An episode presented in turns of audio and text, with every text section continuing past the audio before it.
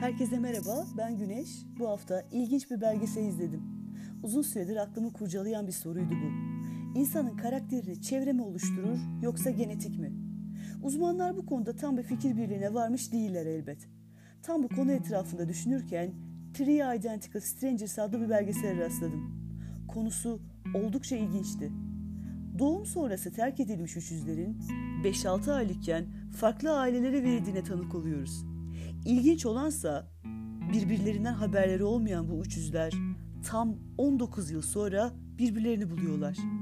Aslında bir deneyin araştırma konusu olan üçüzler bu araştırma etik mi tartışmaları içimizde yer ederken kocaman bir soruyla yine bu tartışmanın ateşini fitilliyor.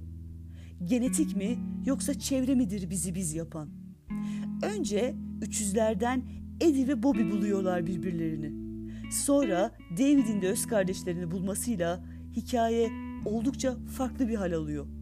Sevgi dolu bir ailede yetişmenin ve çevrenin de kişi üzerinde etkisi vurgulansa da genetik mirasımızın da en önemli öğelerden biri olduğu gerçeğini de es geçmemek lazım.